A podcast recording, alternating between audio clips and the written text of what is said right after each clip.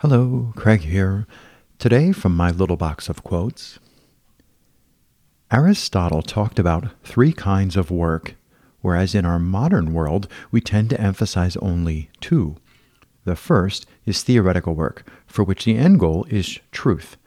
The second is practical work, where the objective is action. But there is a third it is poetical work. The philosopher Martin Heidegger described poiesis as a bringing forth.